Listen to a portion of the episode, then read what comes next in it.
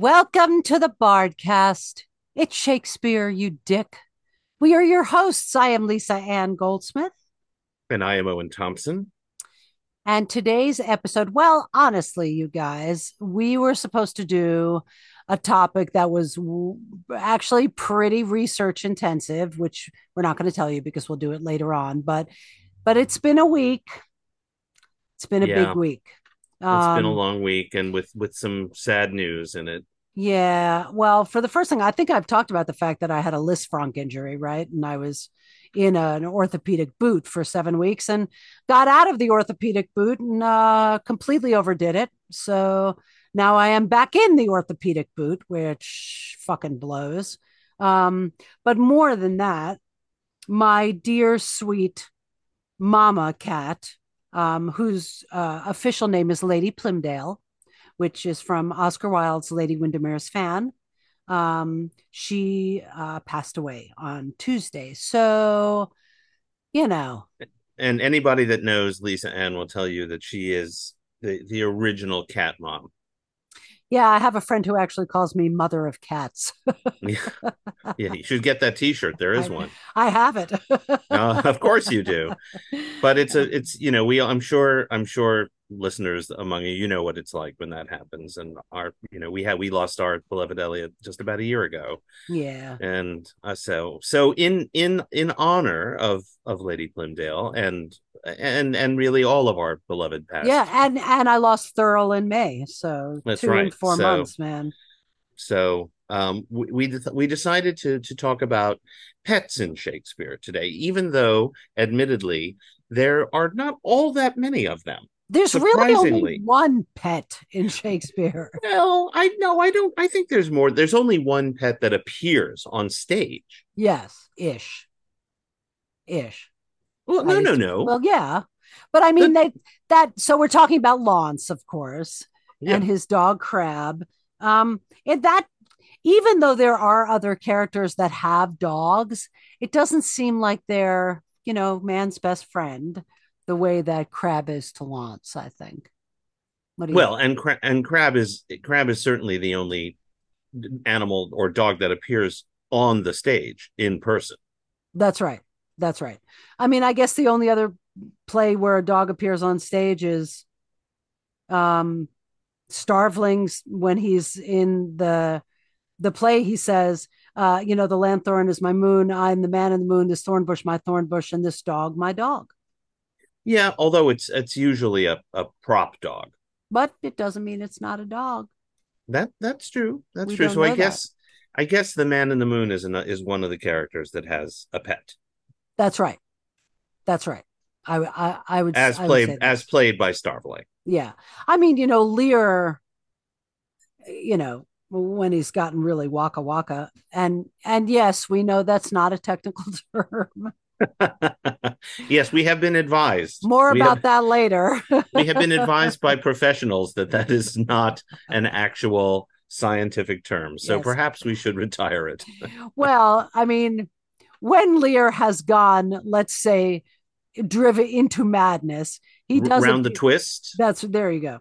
He does appear to hallucinate, you know, like yappy little dogs around him, right? You know, he saws the little dogs and all. What are their names? Uh Uh, yeah, their names Trey, are Trey, Blanche, and Sweetheart. And Sweetheart, yes. I love that. So and he says so they that, bark at me.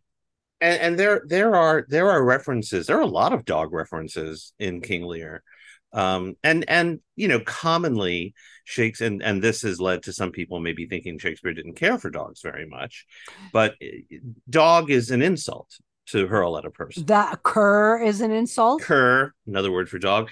Uh. You know, uh, the the fool talks about the, the Lady Brach sitting by the fire and stinking. And That's, all right. That. That's right. That's um, right. In Taming of the Shrew, the Lord and First Huntsman say, the Lord says something about how he wouldn't take twenty pounds for his most successful dog, you know? Right, right, right. Well, and, and it, I mean, so Theseus has dogs in He's, that's right. uh, Midsummer Night's Dream. Yeah, right. I mean, he brags about them. I did find out the lords, the, the names of the dogs actually in Taming of the Shrew there. Merriman, Clowder, Silver, Bellman, and Echo, which I just love. Ah, so so he uses Silver twice. He does. Because the I mean now now let me ask you this.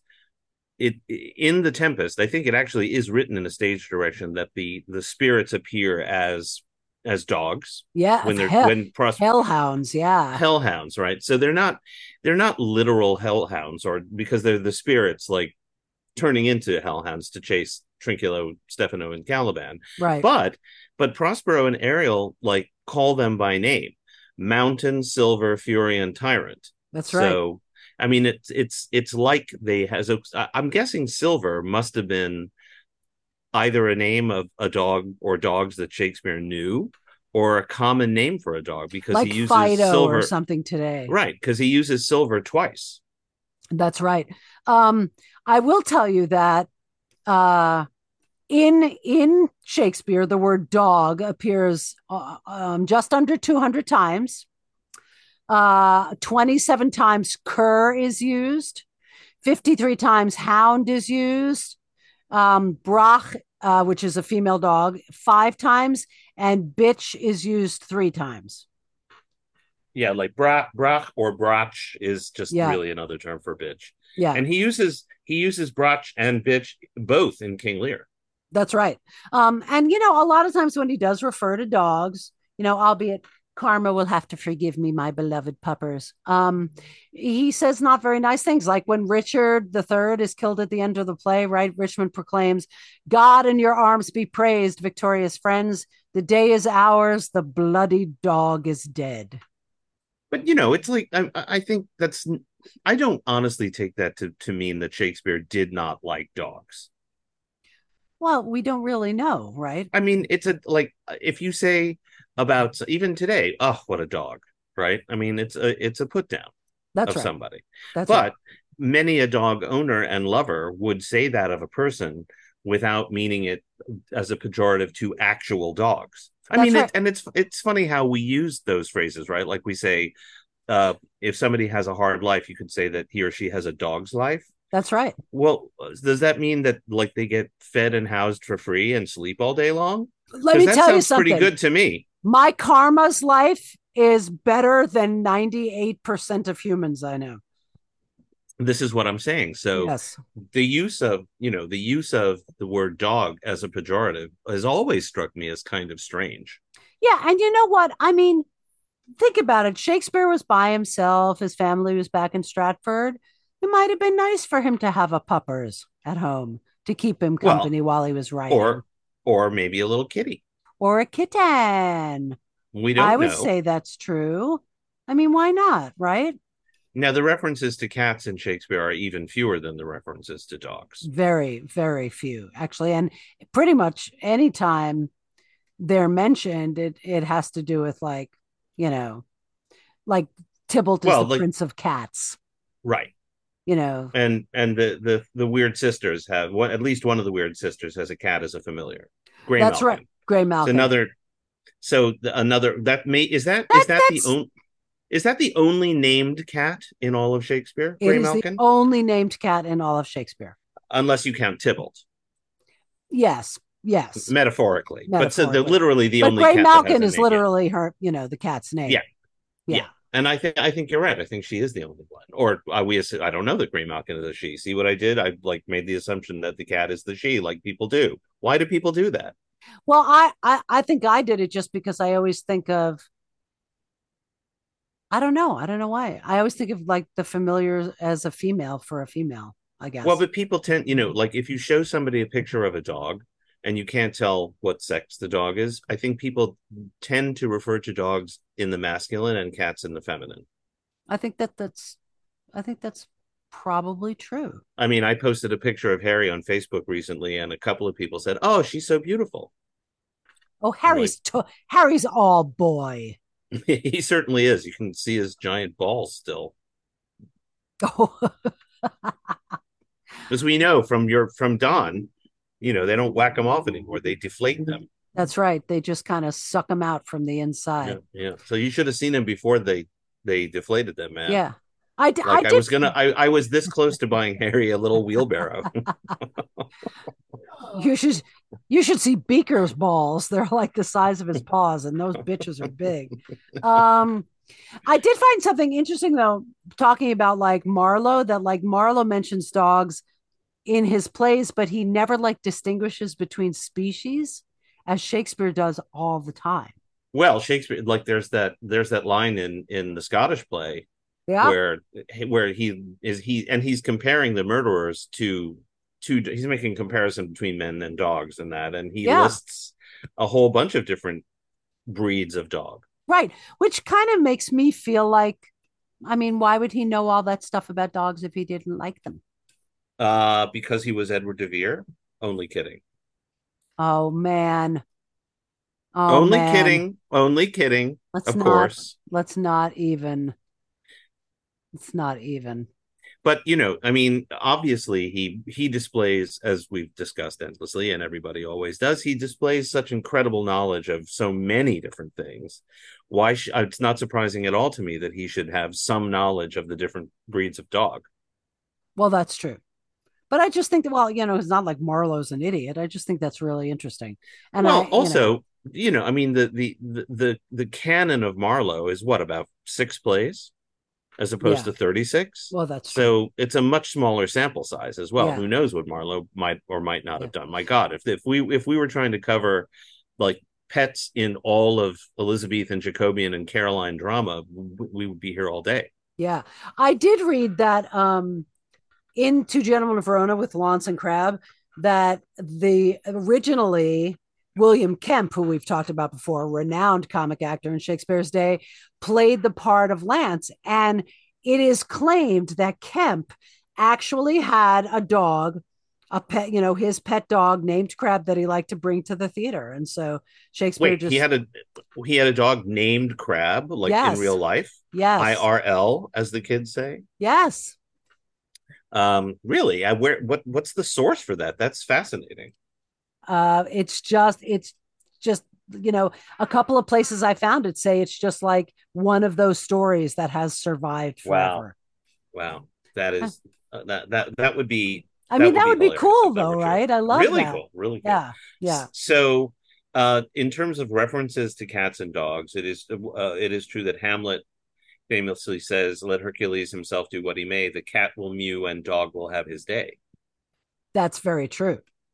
That's two of them.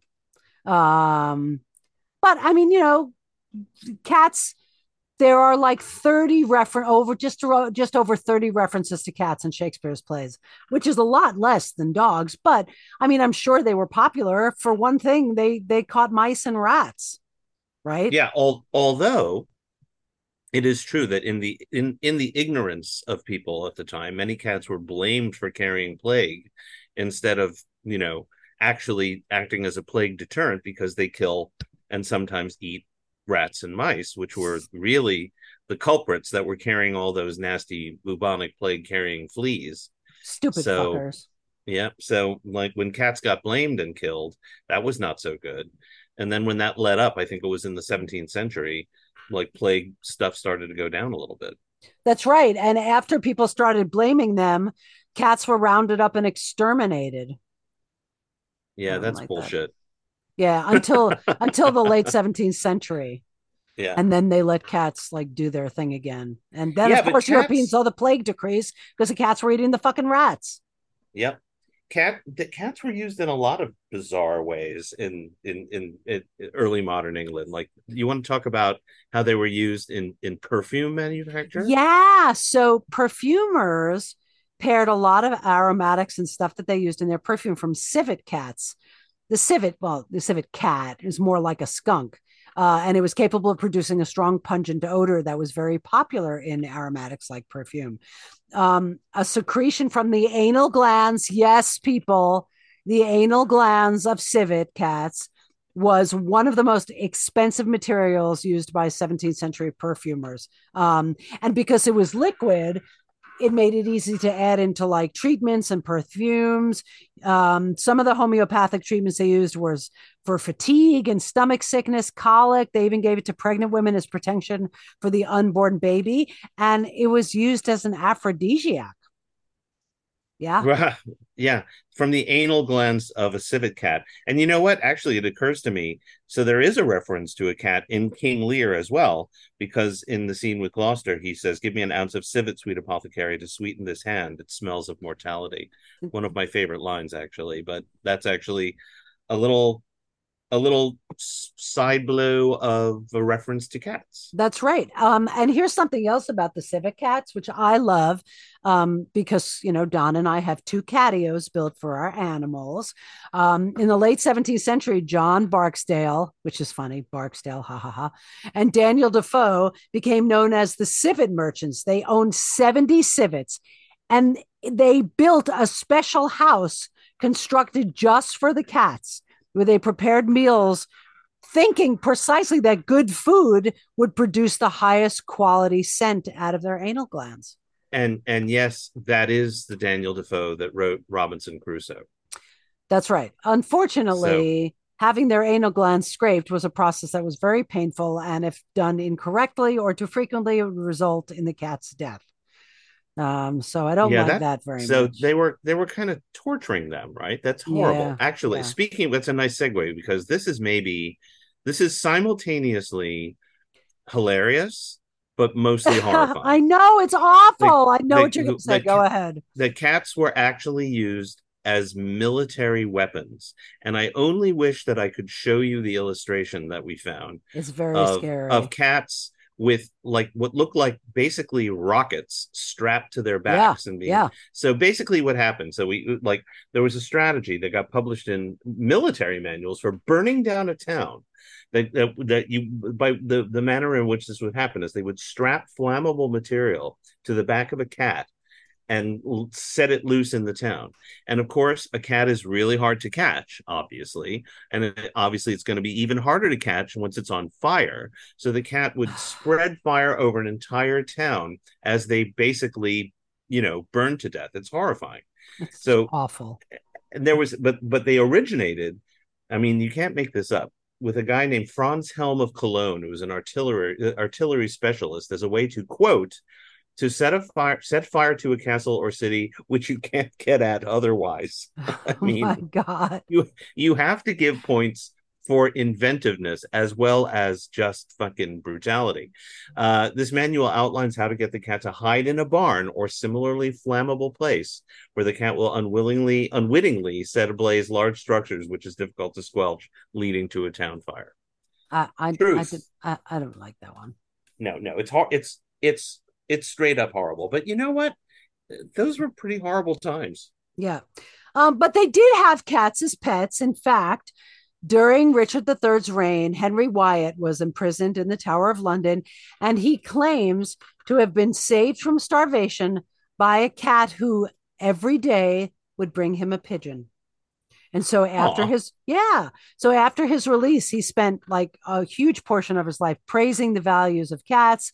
Um, one quote of his was that uh, he said he would ever make much of cats as other men will of their spaniels or hounds. And there's many paintings dating back to Shakespeare's lifetime showing the cat as a well-loved family pet, being in the kitchen to ward off mice, playing on the floor with the family children, sitting next to family members in, you know, official portraits. And then eventually cats were bred specifically for companionship, she said, being down to seven in her household. Um, yes. Uh, yeah. There was, in fact, a ship that crashed off the Isle of Man in the fifteenth, sixteenth century that included the first pedigree cat called the Manx in their list of cargo. And the Manx, of course, is a cat that d- does not have a tail. Listen, I can't believe, I mean, it, it's true that there are there are surprisingly few references to cats in Shakespeare, but I can't believe that cats weren't an incredibly valuable commodity in, in early, the early modern era. I mean, rats were such a, I mean, they're a huge problem now. I mean, much less then when there's no sanitation and, and you know, no exterminators. You, you think about how every bodega in New York has a cat. Right? Absolutely. I mean, famously, bodegas all have cats for the obvious reason that we don't even need to go into. So you would need that. I mean, cats are, listen, Shylock himself refers to, uh, like talking about people that hate certain weird things, like people that hate cats. And, and uh, you know, he says why there is no fixed reason why he cannot abide blah, blah, blah, why he, a harmless, necessary cat, is how Shylock refers to cats. Yeah. So, yeah, necessary is a good point. But now here's a weird one. Yeah. yeah. Cats, cats embalmed inside the walls of your house. For good luck. And so, yeah, yeah, yeah. Nothing, nothing demonstrates, as they say, uh, the, the weird dichotomy concerning uh, Tudor love for cats more than the odd, but this is absolutely verifiable truth, yeah, that the body yeah. of dead cats, along with a dead rat, would be intentionally built into the construction of a new home with the belief that their dead bodies would keep away mice in the home. And obviously, that is not exactly a proven method of, of mouse repellent. We do have records and pictures of embalmed cat and rat bodies uncovered from the walls of fifteenth to sixteenth century houses. So, you know, you could say that that is proof of Shakespeare's phrase, is is all as true as it is strange. That's true. Um, although I will say that my mama's body is not being, it's not being put into the walls of my house. I would hope not. I got her a lovely tortoiseshell ceramic urn that was made oh. by a lovely artist in Latvia. I know I'm a crazy person. Um, that is embossed with uh, Lady P, aka Mama, and it's tortoiseshell oh. with little two little ears up top. That's that is absolutely lovely. Uh, I thought so. I thought so. Um, but you know, uh, I uh, we also found kind of a fun like. This person has a list of Shakespearean names that they think would be good for your dogs. And, and, and we think cats as well. So, so uh, we, yeah, I'm, I'm, I'm, I don't know about, I mean, sure. Somebody compiled a list of what they they call the top one hundred Shakespeare dog names. And I, I don't know. I mean, these are just names from Shakespeare, but what the hell? You know, I, and I will say, that I have a cat named Olivia and they don't even have that on here. Right. So, I mean, I mean, for instance, I'm just going to pick a random one. Robin. Sure. That's a Shakespeare name and you could name your dog or your cat Robin, but it, that just seems like somebody just took a bunch of names from Shakespeare. Like, that's what I think. They, I mean, if you named your dog Crab, at least it's got a reference to something, right? Or if you name, I mean, the first, the if if, if you named your if you if you named your cat Tybalt, for instance, Prince of that, Cats, that would actually be an actual Shakespeare reference because, as you say, Mercutio constantly refers to Tybalt as the Prince of Cats. That's right. So, so that actually is a Shakespeare name for a cat that works. Now, if you named your dog Tybalt, you're an idiot. That's right. I mean, and I think that my uh, that me naming Olivia was perfect for her because she's incredibly beautiful. And she was she was very reserved and seemed very sad when I got her as a kitten. And now I get to always pick her up in my arms and go, make me a willow cabin at your gate and call upon my soul within the house. Write loyal cantons of condemned love and sing them loud, even in the dead of night. Hallo your name to the reverberate hills and let the babbling gossip of the air cry out, oh, Olivia! So, so did you did you name her specifically for Olivia, or did you just pick that name like because you liked it and then were like, oh, right, it's from Twelfth Night? Interestingly enough, there was a woman that that I that I work with in cat rescue who had found these kittens, and she just randomly decided her name was Olivia. Oh, so she so you didn't name her Olivia, so it just fit. Uh huh. Yes. I mean, like, you know, you could. Na- I'm looking at some of these. Certainly, if you named, I don't know why you would do this, but if you named a dog or a cat Timon, that's a really Shakespearean name. Well, you could name a cat Muvolio. You you could. I I I would never be your friend if you did that. Oh, come on. I mean, I don't know. What are so like uh, Muke Beth? I mean, I'm looking at these. I mean, Cressida. Okay, you could name that would be very Shakespearean. Again, I don't know why you would do that, given the you know the events of that play. Juliet. Yeah. Yeah. Sure. Hermione, but then people might think that it was a Harry Potter reference. Totally. You know? Yeah. You just you I don't know. I, I I'm I'm looking at this list askance. Alexis, I don't know. Cleopatra, that would be an interesting name for a dog. It, well, yes, it would actually, but certainly a, a good name for a cat. I mean, well, it's know. it's a little on the nose. It's for a little, a cat, don't you think? It is. Uh, Fang, of course, would be a good sure. Listen, for either one, actually. One of our one of our one of our best friends has a dog named Fang. That's right. Yeah, Shadow is good if it's a black cat or dog. Yeah, but again, I don't think of these as per, like I, I don't think of those names as being particularly Shakespearean just because they appear in Shakespeare. Uh, Cordelia, that's a Shakespearean name. Yeah, yeah, yeah. Uh, um, Balthazar, I think is yes, particularly... Balth- Balthazar. Although that's also sounds biblical. It does. You know, is, it isn't does. one of the three? Isn't one of the, the Magi named? Yeah, yeah, yeah. Balthazar? Yeah, but like you know, Moth, so... Moth. Yeah, that I would give you Moth. I would give yeah. you Moth, yeah. or or even Rosaline, maybe, eh. or Rosalind. Yeah, um, maybe Charmian sounds sort of certain, cat-like. Certainly, don't you certainly, think? Yeah, you know, actually, Desdemona is not a bad name for a cat. No, it's just it's just that, you know, I, I don't want that cat to get like smothered or strangled. No, that would that would be. It just has a little bit of a con. Like Ophelia is not also a pretty good name for right. a cat, but I don't want it to drown.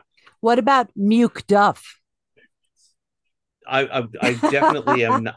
I am not in favor of like pun names for cat pun nicknames for cats. Well, fine. What about instead of Cato, Cato? Cato. That's terrible. You know, Phoebe is technically a Shakespeare name, I guess.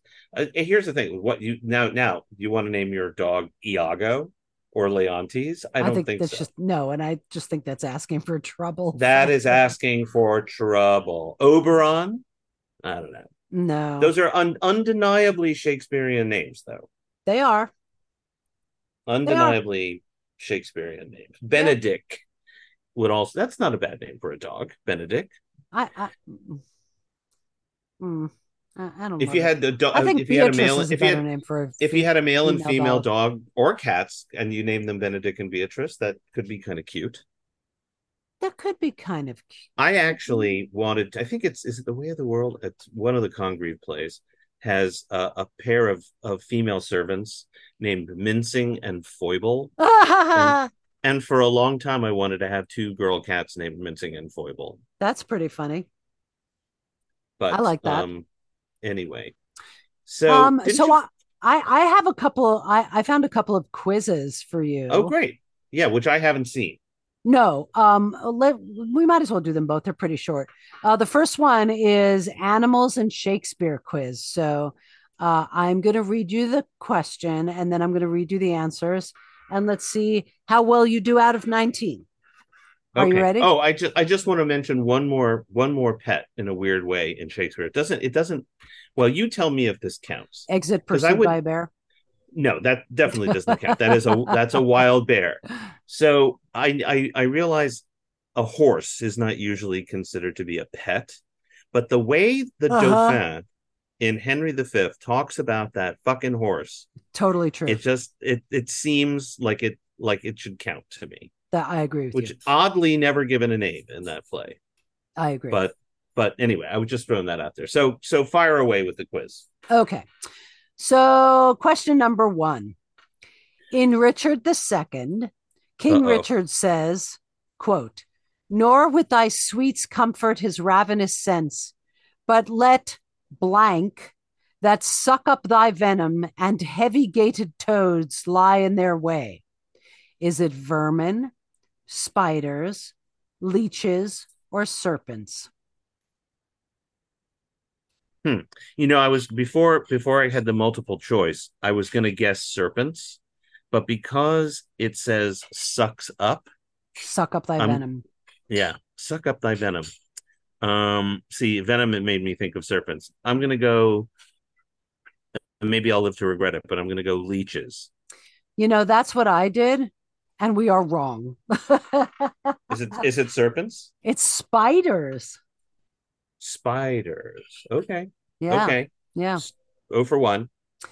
Next one. In Henry the Sixth, part two, which wild animal does the Duke of York say, quote, "in rage forgets, aged contusions and all brush of time?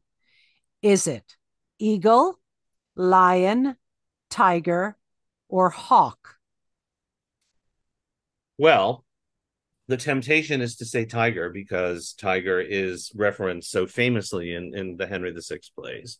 So um, I'm I'm going to go with tiger. Lion. Damn it. That was my impulse, but I thought he was maybe go- going with a theme. Well, and this helps. The whole quote is of Salisbury, who can report of him, that winter lion, who in rage forgets. Yeah. Gotcha. The lion in winter. That's right. Um, number I three. wonder if I, I wonder if that title it actually comes from that play. It has to. Has to.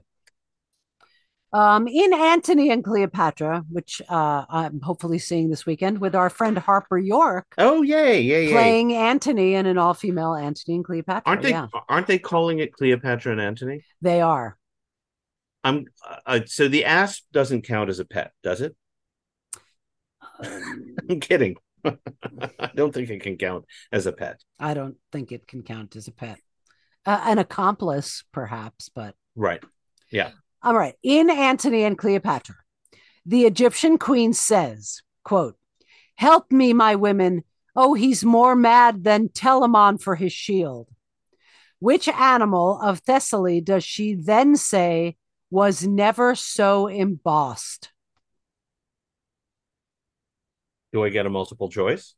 Oh, sorry. Yes. Hound, lion, wolf, or boar?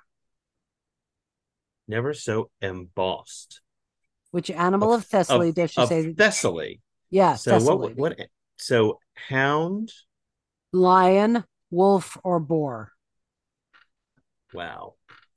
You know, I don't. Hound of Thessaly doesn't sound wrong, but I, but I'm I'm not seeing how a hound would be embossed. Um, I'm gonna go wolf. Mm, I think that's incorrect. I think it's boar.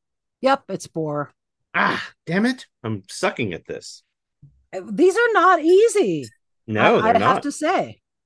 Um, in King Lear, the Earl of Gloucester's disinherited but loyal son Edgar describes his half-brother Edmund as a traitor spotted like which animal? Leopard, dog, toad, or cat? Hmm. I, I know wow. these are hard, right? These are hard. These yeah, are really I know. hard. I thought, I thought I was on safer ground in Lear. Um, which uh, let's see. Lep. What's the second one? Leopard, dog, toad, or cat? Spotted. Edgar, well, yeah, Edgar yeah. describing Edmund. Right. Um. I I guess because he's a he's a traitorous, so. I'm gonna go toad. I th- I th- I don't know. I I would have guessed leopard just because of the spotted, but no, toad. You are correct. Yay, you got one. I'm just thinking because it's pejorative, right? That's right. Yes, it's, to call somebody a leopard is kind of complimentary. Yeah, a most toad spotted traitor. Yeah. Yep. Oh yes, yes, yes, yes. Number five, one out of four. Oh, in the temp. No, I didn't do great either. These are hard.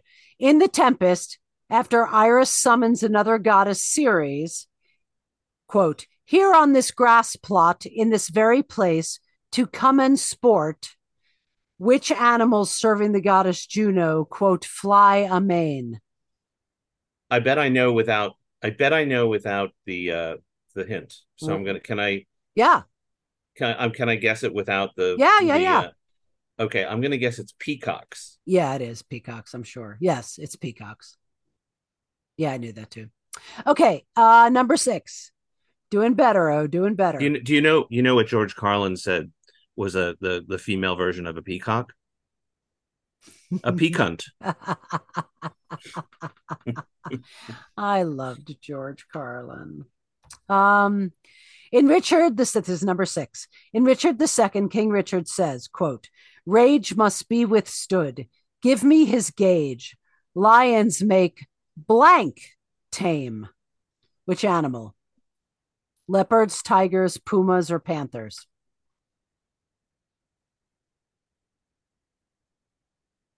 Uh, I I can I know the scene. Um, lions make. I'm gonna. So obviously, there's a. I'll say tigers. Okay, I, I, I'm gonna guess it's leopards. Yeah, that lions was my make guess. Leopards. That was it. So I I knew there had to be alliteration in there somewhere. Right, lions right. and leopards, not tigers and tame. Right. I figured it. Well, so what can you do? Um, number seven in Henry the Fifth.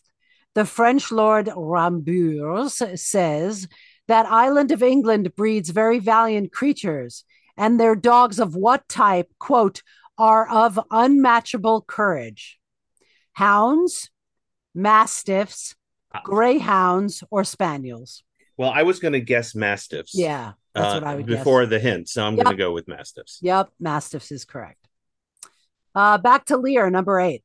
In King Lear, the title character says, quote, to wage against the enmity of the air, to be a comrade with the wolf and which one of these birds? Hawk, owl, raven, falcon. Can you read the quote again? To wage against the enmity of the air, to be a comrade with the wolf and blank. Hawk, owl, raven, falcon. I'm going to guess owl.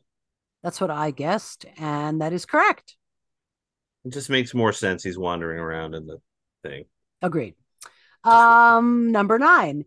In Cymbeline, the banished prince Arviragus says, quote, we have seen nothing. We are beastly, subtle as blank for prey. Civet, hawk, eagle, fox. Well, a fox is subtle, right?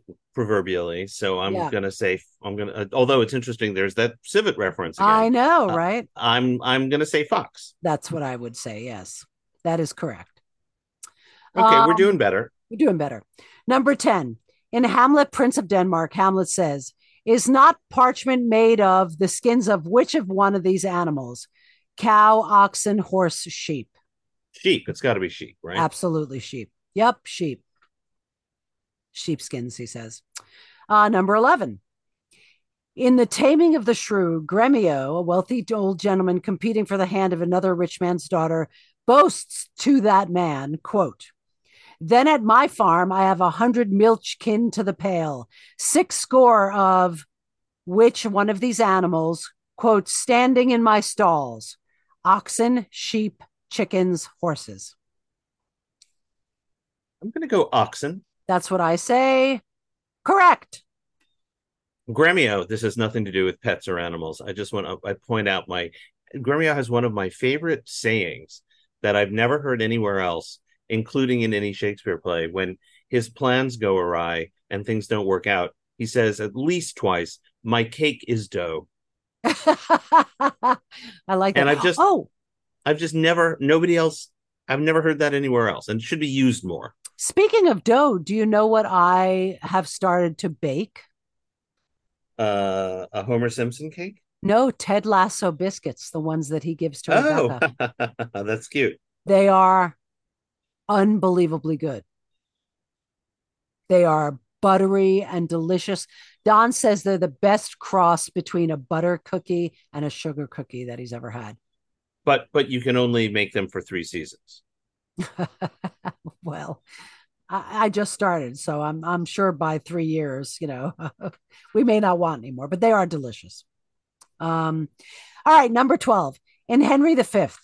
Henry, yeah, I think. I by the way, I think maybe this is the only quiz because this is taking longer than I thought. Well, that's why I started with this one because it's a long one, yeah, and it's better than the other one. Um, in Henry the Fifth, Henry says, but when the blast of war blows in our ears, then imitate the action of a, a tiger. Yeah, that's an easy one. That's a famous one. Yeah. Number thirteen. In The Merchant of Venice, Lorenzo, with whom Shylock's daughter Jessica has eloped, teasingly, spoiler alert. Yeah, right. No, don't fucking give away the plot or anything. Teasingly says that she, like which one of these animals, slandered her love and he forgave it her. shrew, swallow, nightingale, hornet. I know what I think. I'll go nightingale. No, shrew. I was correct. A shrew. Huh. Yeah. An odd... uh, in such a night did pretty Jessica, like a little shrew, slander her uh, love. Uh, uh, uh, gotcha. Okay. No. Number fourteen. In Troilus. I hate them, by the way. I hate both of them. I hate Lorenzo and I hate Jessica. Just saying. Yeah, they're annoying. Um, in Troilus and Cressida, the Greek commander Ulysses says that which animal, quote, hath joints, but none for courtesy. His legs are legs for necessity, not for flexure. Lynx, grizzly bear, woolly mammoth, or elephant. Wow. Wow. Oh, I um, guessed the, I guessed this one, but I guessed it right. I I I will guess elephant. That is what I guessed, and that is correct. Woolly mammoth. I don't think Shakespeare knew about somebody, woolly mammoths. Somebody was fucking up with us on the woolly mammoth thing. Um, all right, fifteen. In Henry the Fourth, Part Two, Henry the Fourth predicts what will become of his kingdom once he is gone, saying, quote, oh, thou wilt be a wilderness again, peopled with which animals? Rabbits, deer, foxes, or wolves? Uh, I, I guess he's being super negative, so I'm going to say wolves. Correct. Peopled with wolves, thy old inhabitants. Number sixteen. What a he's a uh, Henry the Fourth is a Debbie Downer. Yeah, seriously. Um, in the Taming of the Shrew, the servant Biondello says, quote, I knew a wench married in an afternoon as she went to the garden for parsley to stuff. Which one of these animals? Chicken, rabbit, duck, goose. Ooh, I was going to say rabbit, but now I want to say goose. I'm going to say goose, just because it's fun to say. Rabbit. Ow, you see, go with your first instinct. Do you? Fun fact, by the way, uh, for the, Patrick Lawler, a friend of the show, who's been on with us many times. Do you do you know that he once played Tranio with uh, Peter Dinklage as Biondello? Holy shit. Mm-hmm. Well, that that's a story we've got to get him on to tell. Oh, yes. Yes, indeed. Um, number seventeen. In Henry the Fourth, Part One, Henry says, Henry the Fifth says, here is it, or Hal, here is a deer, a true industrious friend. Sir Walter Blunt, new lighted from which one of these animals? Mule, donkey, horse, camel. I would assume a horse. That is correct. I mean, he's a frickin' knight. What is he going to be doing on a donkey? Exactly. Or a fucking camel. I mean, what's that about? Right. Well, a camel. Why? Are you sure he wasn't on a woolly mammoth? I mean. Number eighteen. Second to last question. In The Merchant of Venice, the Prince of Aragon says, quote, not learning more than the fond eye doth teach, which pries not to the interior, but like which one of these birds? Builds in the weather on the outward wall. Barn owl, martlet, robin, or gull. A martlet sounds very Shakespeare-y. It does. That that would be my guess. I'm going to go with martlet. We are correct. And finally, number nineteen. Oh, this one's easy. In Macbeth, the title character calls on the knight to, quote, cancel and tear to pieces that great bond which keeps me pale. Light thickens and blank makes wing to the rooky wood. Which one of these birds? Screech owl, crow, raven, tawny owl. Wow. I, I mean, I would assume it's a raven. Is that your final answer? But- Well, you've played this fucking part, so yes, it's true. You know. So, so, yes, I do. I'm incorrect, aren't I? But I, well, that was my you answer. Are incorrect. It's crow. Crow, the... raven. Come on. Well, you got twelve out of nineteen, Owen. Eh, eh. At least more than half. At least more than half. Well. Well, that that was a fitting a fitting tribute to Lady Plymdale. I think, I think so too, and I think that. Um, I think that she would appreciate it just because her name comes from, you know, great a, literature a to begin with. Yeah. Yes, indeed. Yeah. yeah. So, oh, but so but we'll, F Y I, we'll, listeners, we call her Mama because she was found in the woods with three kittens uh, as a feral cat. And I, I took them all in and fostered them and kept her and one kitten who I named Magenta because I was directing a, at the time, I was directing an inclusive production of the Rocky Horror Picture Show that was actually staged in an S and M dungeon, which I think I've talked about. Which I'm so sorry I didn't see. It was really quite something. Uh, yeah. So uh, if please don't forget to visit our website, w w w dot the bardcast you dick dot com, where uh, you can do all manner of things. You can all listen manner. to episodes. If you want to if you want to support the pod, it's an excellent place to uh, visit our Patreon page or our PayPal button. Uh, supporting the pod helps us to keep going. Obviously, you can also contribute to our charities, either the Broadway Cares, the Equity Fights AIDS, or the Entertainment Fund, which That's is right. now what the Actors Fund is called. That's right. But now I, I would like to add, we should actually put a button on it for it. Uh, we should put a button on for the SAG-AFTRA Foundation to help uh, all of those actors that are currently not working because of the strike. Sure. Yeah. Yep. Yeah. Um, and what else was I going to say? Um, it had to do with something you said. Yep. Nope. It's gone. Got no brain cells left though. Well, how about we say, oh, I know what I was going to say.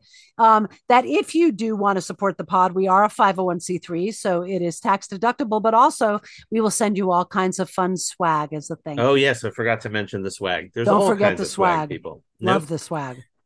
And remember, it's, it's Shakespeare. Shakespeare. You. you. Dick. Dick. Dick. That was Dick. Closer. Yeah, a little.